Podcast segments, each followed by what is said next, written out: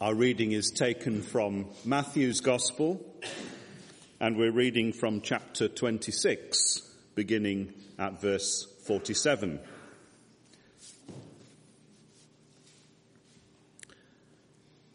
While he was still speaking, Judas, one of the twelve, arrived.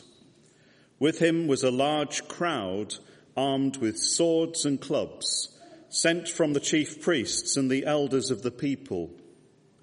Now the betrayer had arranged a signal with them.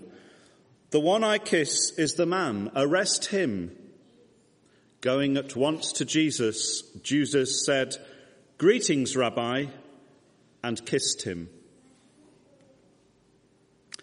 Jesus replied, Friend, do what you came for. Then the men stepped forward seized Jesus and arrested him. With that, one of Jesus' companions reached for his sword, drew it out and struck the servant of the high priest, cutting off his ear. Put your sword back in its place, Jesus said to him. For all who draw the sword will die by the sword. Do you think I cannot call on my Father and he will at once put at my disposal more than twelve legions of angels. But how then would the scriptures be fulfilled that say it must happen in this way? At that time, Jesus said to the crowd, Am I leading a rebellion that you have come out with swords and clubs to capture me? Every day I sat in the temple courts teaching and you did not arrest me. But this has all taken place that the writings of the prophets might be fulfilled. Then all the disciples deserted him and fled. We give thanks to God for his word. Amen.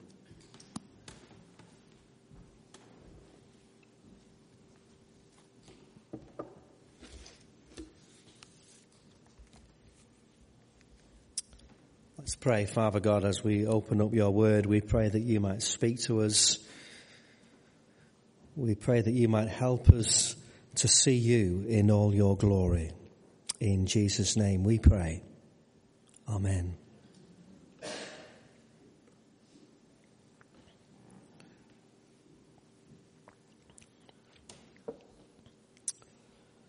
On Good Friday, there's lots of uh, characters around the story of Good Friday that we could consider.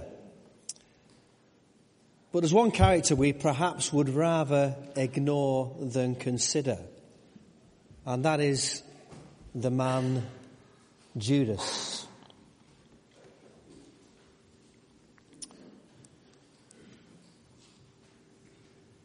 Tom Wright writes about Judas. He says, the figure of Judas is one of the deepest and darkest not only in the Gospels, but in all literature. People have written whole books trying to get to the bottom of what precisely he did and why. And this morning, for a few moments, we're going to consider what Judas did and why he did it. We might say of Judas, it started with a kiss, but maybe he never thought it would come to this. It started with a kiss, but surely he never thought it would come to this. While he was still speaking, Judas, one of the twelve, arrived with him was a large crowd armed with swords and clubs. Do you notice what Matthew points out to us when he mentions Judas' name? One of the twelve. Judas was one of the twelve. Judas was one of the disciples that had been following Jesus for the last three years. Jesus had witnessed and experienced the amazing things that Jesus had done. He had seen Jesus perform amazing miracles. He had heard Jesus' wonderful teaching. And yet, he betrays him.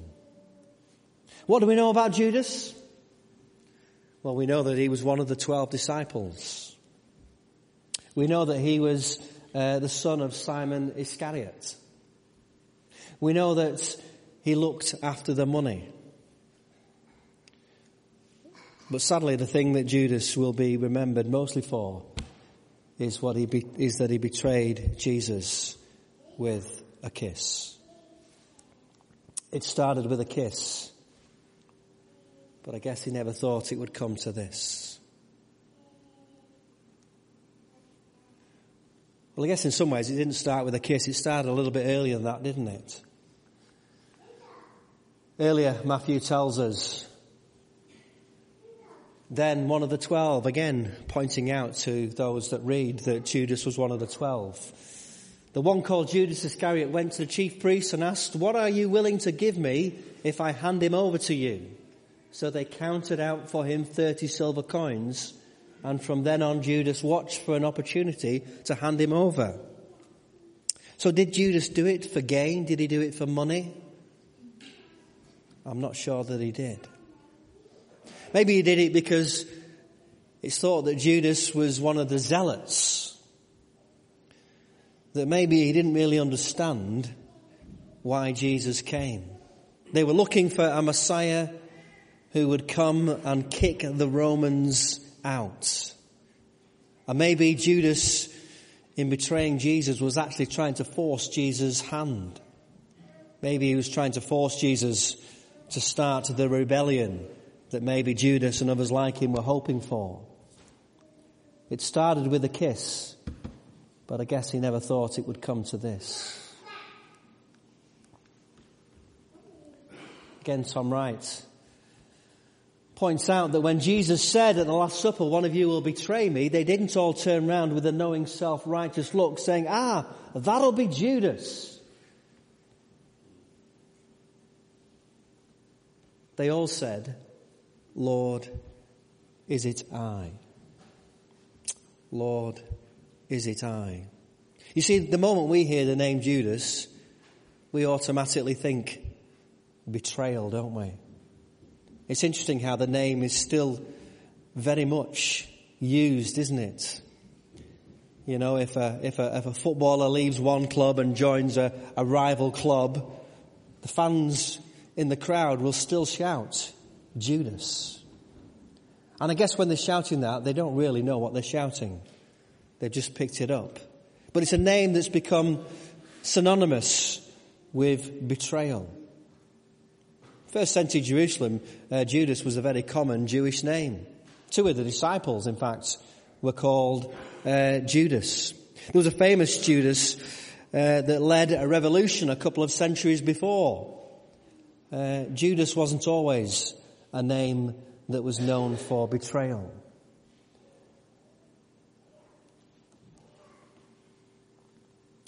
John in his gospel, of course, uh, John, we know, Gospels is, is somewhat different and he, and he likes to tell us some of the answers or some of his answers. He explains why Judas did it. Jesus answered when he was asked about who was going to betray him. He says, it's the one whom I will give this piece of bread when I have dipped it in the dish. Then dipping the bread, he gave it to Judas Iscariot, son of Simon. As soon as Judas took the bread, Satan entered into him. There's the answer. Uh, it was all Satan's fault.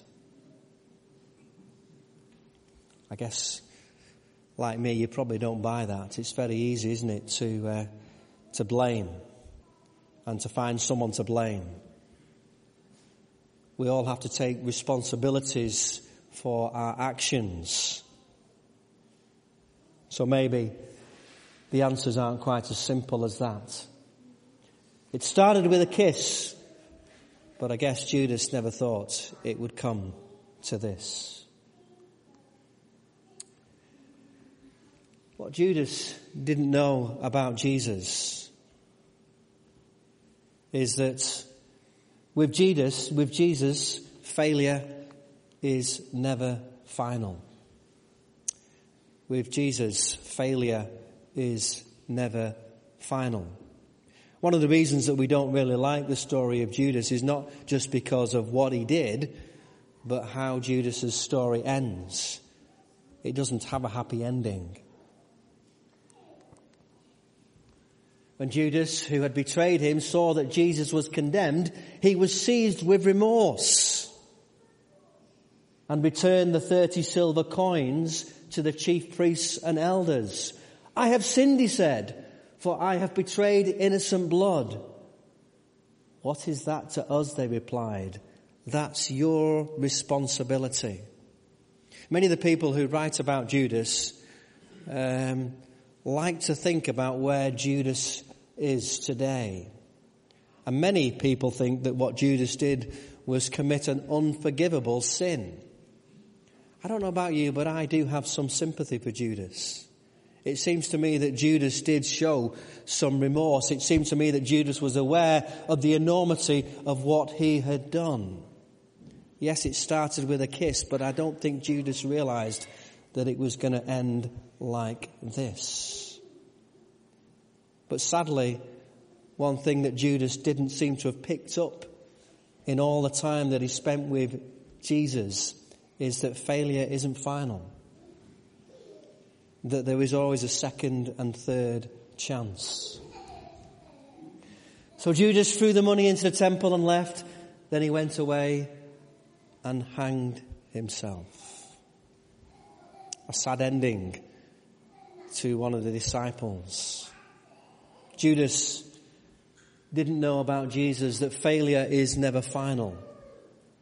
I hope that we, as we gather here on Good Friday, that we know that even though we failed, it's not final. You see, Judas also didn't know about Jesus that forgiveness is free. Forgiveness is freely available to everyone and to all. There is not an unforgivable sin. There is no sin that cannot be forgiven because what Jesus did on Good Friday on the cross opened the gateway for salvation and forgiveness. Jesus didn't stay around long enough to hear Jesus' words from the cross. Father, forgive them for they do not know what they are doing. And I like to think that Judas was included in that prayer. That surely if Jesus could forgive those who were actually crucifying him, he could forgive Judas who betrayed him, just as he went on to forgive Peter who denied him. What a shame that Judas didn't know that forgiveness is free. What a shame that many people in our world today don't know that forgiveness is freely available. That they don't need to carry around the weight of sin and regret and how things might have been. What Jesus what Judas didn't know about Jesus was that the cross changes everything. Max Lucado writes this poem in his book, He Chose the Nails. The diadem of pain which sliced your gentle face, three spikes piercing flesh and wood to hold you in place. The need for blood I understand, your sacrifice I embrace, but the bitter sponge, the cutting spear, the spit upon your face, did it have to be a cross? Did a kinder death exist than six hours hanging between life and death, all spurred by a betrayer's kiss? Oh, Father, you pose heart stilled at what could be. I'm sorry to ask, but I long to know. Did you do this for me? Judas didn't realize that when Jesus was going to the cross, he was doing it for him and every other person who ever lived. Judas didn't know about Jesus that forgiveness is free. And Judas didn't know that the forgiveness that each one of us needs is dependent on one thing and one thing only, and that is the grace of God, the unmerited, the undeserved, and the unearned love of God. There is nothing that we can do to make Jesus love us anymore and there is nothing that we can do to make Jesus love us any less. It's all about grace. forgiveness is freely available. And what Judas didn't know about Jesus is that with Jesus, friendship is forever. It lasts into eternity. We have an eternal friendship with Jesus Christ. When Judas went into the Garden of Gethsemane with the soldiers with their swords and clubs, the surprising thing is, is that Jesus greets Judas with these words, friend. Judas was Jesus' friend. And he still greets him as friend. Do what you have come for.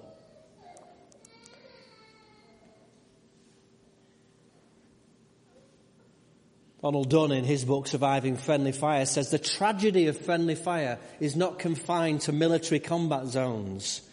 Whatever we choose to call it, all of us have been wounded by friendly fire. If you live long enough, chances are you'll be hurt by someone you counted on as a friend. When we invest ourselves in deep personal relationships, we open our souls to the wounds of another's disloyalty or even betrayal. Only a friend can betray. Enemies can attack and wound and harm, but only friends can betray. And Tom Wright points out about Jesus. Friendship for Jesus does not stop with betrayal, even though now it is tinged with sadness. Friendship with Jesus does not end with betrayal. What Judas didn't know about Jesus is that failure is never final. We know that. We know that when we fail, it isn't the end. We know that forgiveness is free. What Judas didn't know about Jesus is that friendship is forever. You and I have an eternal friendship with Jesus Christ, our Lord Saviour. And there's one last thing that Judas didn't know about Jesus. It was only Friday. It was only Friday.